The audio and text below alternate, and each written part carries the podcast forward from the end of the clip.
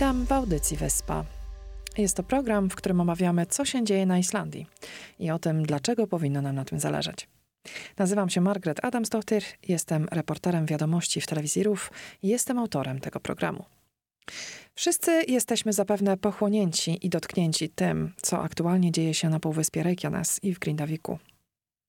Często słyszymy, że obecnie mówi się o przebudzeniu Półwyspu Reykjanes, że rozpoczęła się nowa era w historii wulkanizmu Islandii. Aktywność, która rozpoczęła się w 2020 roku, nadal trwa. Od tamtej pory na tym obszarze doszło już do pięciu erupcji. Wydarzenia na Półwyspie wykraczają jednak poza same erupcje.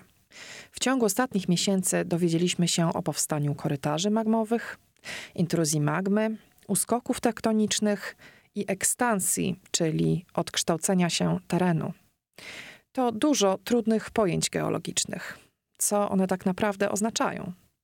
Postanowiłam nagrać serię odcinków na temat wulkanizmu na Islandii, abyśmy mogli dokładniej zapoznać się z historią tego kraju, pojęciami, które na prawo i lewo rzucają wulkanolodzy, a także porównać obecną aktywność do podobnych wydarzeń na naszej planecie.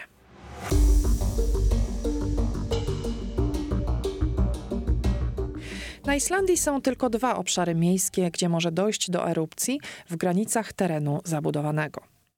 Są to wyspy Westmannaeyjar i Grindavik.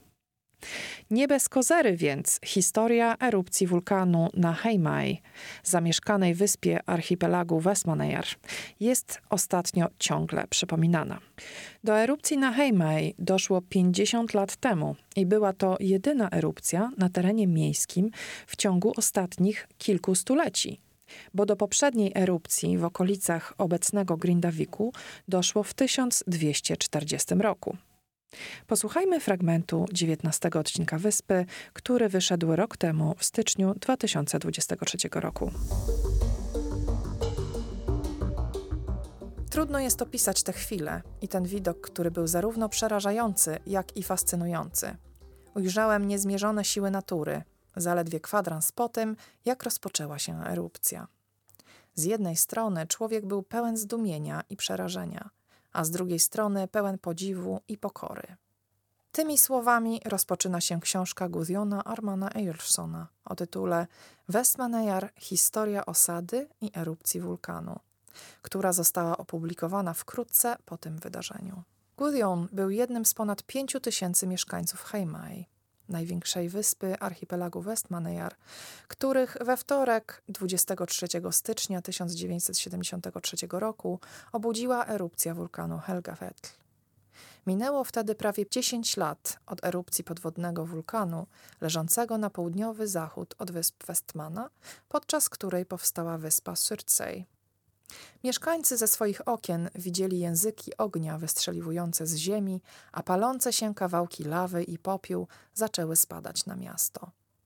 Na szczęście wiatr wiał w sprzyjającym kierunku i na początku erupcji niósł przepływ piroklastyczny głównie w kierunku oceanu i w kierunku stałego lądu. Z półkilometrowej szczeliny wypływało ponad 40 strumieni lawy. Państwowa rozgłośnia radiowa RUF zaczęła transmisję z erupcji dwie godziny po jej rozpoczęciu. Jednemu z reporterów kanału pierwszego udało się wtedy porozmawiać z mieszkanką Heimai przez telefon.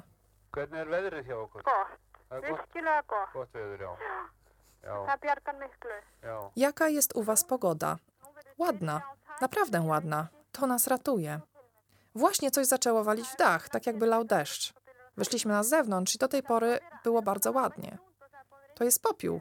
To on wali w dach. Myśleliśmy, że to deszcz, ale to jest popiół. Ale to zaczęło się dopiero teraz, podczas rozmowy z tobą.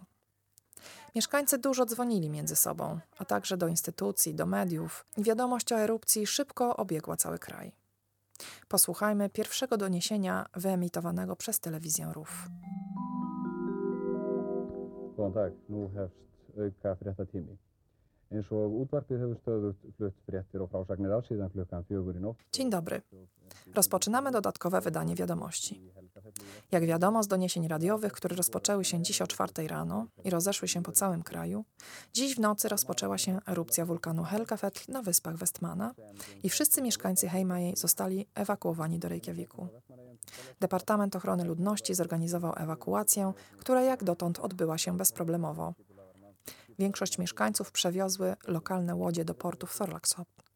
Wiele łodzi przybyło również na pomoc z innych pobliskich portów, aby pomóc w ewakuacji ludności, w tym duże trawlery rybackie. Większość mieszkańców ulokowano w szkołach. Mieszkańcy w swoich wspomnieniach opisywali, że wszystko trwało około 20 minut.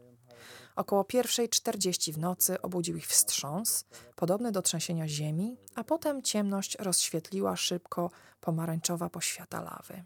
Niektórzy myśleli początkowo, że to katla wybuchła, ale szybko zorientowali się, że szczelina otworzyła się w ich miasteczku. Wszystkie trawlery i łodzie mieszkańców miasteczka były w tej nocy w porcie, bo w dzień wiał silny wiatr i nie dało się wypłynąć na połów. Okazało się to zbawienne podczas ewakuacji, gdyż dzięki temu większość mieszkańców w ciągu kilku godzin opuściła wyspę. Pozostali tam jedynie ci, którzy byli zaangażowani w akcję gaśniczą lub ratowniczą. Południowa część szczeliny sięgała aż do lotniska, ale nie dotarła do pasa startowego. Pierwsze samoloty wylądowały więc na Westmanejar około trzeciej nad ranem. Jednym przylecieli przedstawiciele Departamentu Ochrony Ludności, a drugim reporterzy. Pierwszy samolot pasażerski wylądował tam około godziny 5 rano i szybko zabrał pierwszych 50 pasażerów do Reykjaviku. Potem samoloty nadlatywały jeden po drugim, ładowano w nie szybko pasażerów i wywożono na ląd. Reporter RUF relacjonował widok z samolotu. Og eh, við nálgumst nú Vestmannaeyjar og þetta er ægileg sjón ef hægt er að nota eitthvað orð yfir það sem að nú blasir við okkur. Það er mjög löng sprunga, það er ómálegt að giska á hvað löng, 3-4 kilometrar. Zbliżamy się do wysp Westmana. To przerażający widok. Takie słowa nasuwają mi się, aby opisać to, co widzę przed oczami. Szczelina jest bardzo długa. Ciężko zgadnąć jak długa 3-4 kilometry i otacza ona miasteczko na wyspie. Ogień wydobywa się na całej długości szczeliny, strzela wysoko w górę i tworzy wysokie słupy dymu. Pierwsza noc upłynęła na ratowaniu mieszkańców Heimai. Wkrótce potem podjęto działania, aby uratować ich dobytek. Wyposażenie domów, meble i przedmioty osobiste wynoszono z domów i przewożono na wyżej położone tereny wyspy. Samochody kursowały i wywoziły co się da. Transportowano również pojazdy, maszyny, wyposażenie przedsiębiorstw i instytucji. Początkowo transport odbywał się chaotycznie, a z czasem w bardziej uporządkowany sposób. Niektóre rzeczy uległy po drodze uszkodzeniu. Dużo rzeczy przewieziono samolotami do Reykjaviku, rozłożono je w hangarze i ludzie przychodzili tam, aby szukać tego, co do nich należało. Wielu ludzi przybywało na Heimaey, aby pomóc w pracach porządkowych, ratowniczych, a potem w odbudowie. Około 500 osób przebywało przez cały czas na wyspie, aby służyć różnego rodzaju pomocą. Wiele udało się zrobić, aby uratować dobytek mieszkańców.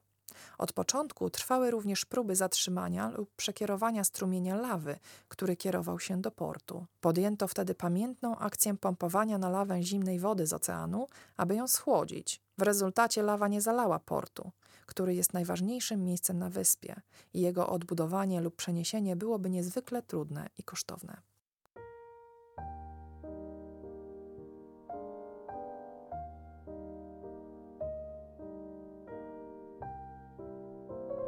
Podczas tych pięciu miesięcy trzeba było znaleźć zakwaterowanie dla ewakuowanych mieszkańców. Przeprowadzono wiele akcji charytatywnych w Islandii i za granicą. Postawiono wtedy wiele domów modułowych, które posłużyły jako schronienie dla rozbitków. Szkoły i inne instytucje nie mogły pomieścić takiej liczby ludzi na dłuższy okres. Ludzi rozmieszczono w 52 gminach, a wiosną dokładnie 103 dzieci z wysp Westmana bierzmowano w kościele Skalholtskirkia. Od stycznia do czerwca wiele domów spłonęło lub zawaliło się pod lawą, a dachy wielu innych zawaliły się pod ciężarem spadających na nie skał magmowych i popiołu. Domy, które miały strome dachy i poddasze, lepiej wytrzymywały obciążenie niż bardziej płaskie dachy nowszych budynków. Erupcja zaczęła się uspokajać w maju, a 26 czerwca doszło do ostatniego wypływu magmy. W dniu 3 lipca uznano, że erupcja się zakończyła. Wtedy oszacowano, że zniszczyła 400 domów, czyli 1 trzecią wszystkich domów na wyspie. Dopiero wtedy rozpoczęto kompleksowe prace porządkowe. Zatrudniono najpierw inżynierów, aby ocenili stan budynków i zadecydowali, czy nadają się one nadal do zamieszkania. Potem zaangażowano tysiące ochotników do odkopywania domów i oczyszczania dachów z popiołu. Największym budynkiem był tam wtedy szpital. Jeden z inżynierów oszacował, że na każdym metrze kwadratowym dachu szpitala, który został zaprojektowany do udźwignięcia 150 kg, spoczywało od 800 do 1100 kg skał magmowych i popiołu. W 1973 roku, kiedy miasteczko nawiedził wybuch wulkanu, wyspa Heimaey przeżywała swój rozkwit i wyż demograficzny. Liczba wyspiarzy rosła począwszy od 1948 roku aż do samej erupcji, kiedy mieszkało tam 5303 osoby.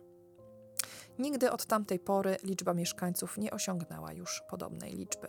Obecnie mieszka tam 4400 osób. Szkoły, sklepy, firmy i wszelkie instytucje otworzyły się ponownie jesienią 1973 roku i wtedy wszyscy mieszkańcy zaczęli powoli powracać do Haimai.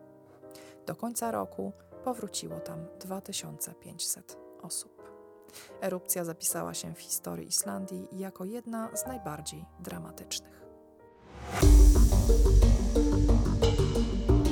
Po ewakuacji Grindaviku 10 listopada ubiegłego roku rozmawiałam również na temat erupcji na Heimaey z moją koleżanką z RUF, Beatą Wawiernią. Nie zdążyliśmy jeszcze tego opublikować, ale mieszkańcy Westmanejar wystosowali list do mieszkańców Grindaviku, w którym e, mówią o tym, że są z nimi, że wspierają ich, że zachęcają ich, bo im udało się odbudować swoje miasto. Także teraz widzimy, że, że Grindavik jest już bardzo zniszczony i nie wiemy do jakich jeszcze zniszczeń dojdzie i jak te sprawy się dalej potoczą ale jest nadzieja. Pamiętasz, jak to było? Tak, ostatnio właśnie sprawdzałam. Nie było ostrzeżenia, więc y, w zasadzie mieszkańcy nie mieli szansy się do tego przygotować. Tam były jakieś bardzo pojedyncze, zupełnie nie, niecharakterystyczne, delikatne wstrząsy. I mieszkańcy Westmaneyer po prostu obudzili się. Niektórzy mówili, że obudzili się w związku z tym, że nagle było jasno, a to był styczeń, noc, bo w ich ogródku pojawiła się lawa. E, więc to było ogromne przeżycie. E, oni bardzo e, nagle musieli się ewakuować, uciekać. Erupcja była dosyć inna niż ta, którą znamy z ostatnich paru lat tutaj na Półwyspie Reykjanes, bo mm, wulkan produkował dużo popiołu i żużlu. Więc oni po zakończeniu erupcji mieli ogromną ilość sprzątania. Nie wiem, czy, czy prawdopodobnie niektórzy z Was odwiedzili mm, wyspy i tam można zobaczyć jeszcze niektóre domy, które są pokryte żużlem i popiołem. Ale warto powiedzieć, że właśnie to się zaczęło w styczniu. Ostatnie metry sześcienne lawy wypłynęły w czerwcu, a już w sierpniu ludzie wracali do swoich domów. Do domów mogli wrócić ci, którzy byli e, na to gotowi i chcieli, a dla tych, którzy nie wyobrażali sobie powrotu w tak no, nietypowe, może niebezpieczne miejsce, islandzkie państwo przygotowało, wybudowało nowe domy. To nie zajęło dużo czasu, to, to była kwestia paru miesięcy chyba.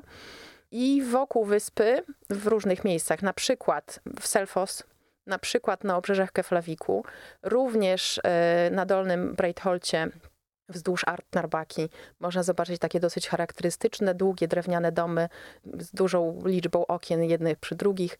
To są właśnie domki wybudowane dla tych, którzy chcieli się ewakuować z Westmaneyer, nie wyobrażali sobie powrotu tam. Więc y, Islandia jako kraj jest ma jakieś ma doświadczenie. Premier i rząd przygotował pewne środki, wyznaczył środki na odbudowę, wyznaczył środki na zabezpieczenie tej elektrowni, o której wspominałam, która zasila Półwysep. Więc y, prace już trwają nad zapewnieniem mieszkańcom Gryndawiku nowych miejsc do życia. I jak patrzymy na doświadczenia osób z Westmaneyer, przywiązanie do ziemi u wielu jest tak silne, że oni wracają mimo, mimo tego, że no że co, że to, że śpią na wulkanie. Więc y, mamy nadzieję, że i tutaj wszystko się dobrze, dobrze skończy i z tego wyjdzie, wyjdzie coś dobrego. Więcej na temat erupcji na Półwyspie Reykjanes, ewakuacji i pomocy dla mieszkańców Grindawiku po polsku, po islandzku i po angielsku można znaleźć na stronie internetowej RUF. Dziękuję serdecznie za uwagę i zapraszam na kolejne odcinki Wyspy w przyszłym tygodniu. Na koniec posłuchajmy tegorocznego hitu, który premierował w ostatniej telewizyjnej szopce noworocznej RUF. Piosenka ma tytuł Kos au Thych, czyli Buziak dla ciebie. Wszystkiego najlepszego w nowym roku. Śpiewa Hera Hnetusmjör. Fleiri klaka og ný drikkin ég ætla að frjósa Ég er í þráðum sem að láta alla horfa á mig Til eitt upp og þeir niður til ára móta Fæ mig tertu, kveiki tertu, smelli kos á þig Sæki ennþá fleiri klaka, ég ætla að krókna Góðu matur, skrítin hattur, stjörnu ljós á mig Búin að býða allt árið til ára móta Fæ mig tertu, kveiki tertu, smelli kos á þig because of it Smet because of it Smet because of it Smet because of it Póstið upp í partíið með fjölinni Kíkt í kaffi ára móta heitt á könninni Ok, ok, þess að geim ekki leiðinni heim. Ég með útrunna var svo úrbunni minni útalinn ekkert útsölu beitt frá bjökunni sveit uh, Alltaf læg, alltaf læg, ætti ekki slætt, ekki næst inn í bæginni Gæti sem dóttið í samtala flagstífa mæti ekki dræm, geti tæplega mæti Ég búin að býða allt árið til ára móta. Fæminn tertu, kveiki tertu, smelli kos á þig. Smelli kos á þig. Smelli kos á þig. Smelli kos á þig. Smelli kos á þig. Smelli kos á þig. Smelli kos á þig. Smelli kos á þig Smelli kos á þig Okay, okay Na na na na na na Okay, okay, okay Na na na na na na na Okay, okay Na na na na na na Okay, okay, okay Ok, ok, ok, ok. Það er komið tími til að tóna þetta eins niður. Kæru Íslendingar, takk fyrir liðið ár. Ég óska ykkur farsældar á komandi ári. Kópus. Smelli kos á þig Smelli kos á þig Smelli kos á þig Smelli kos á þig Gleðilegt ár Gleðilegt ár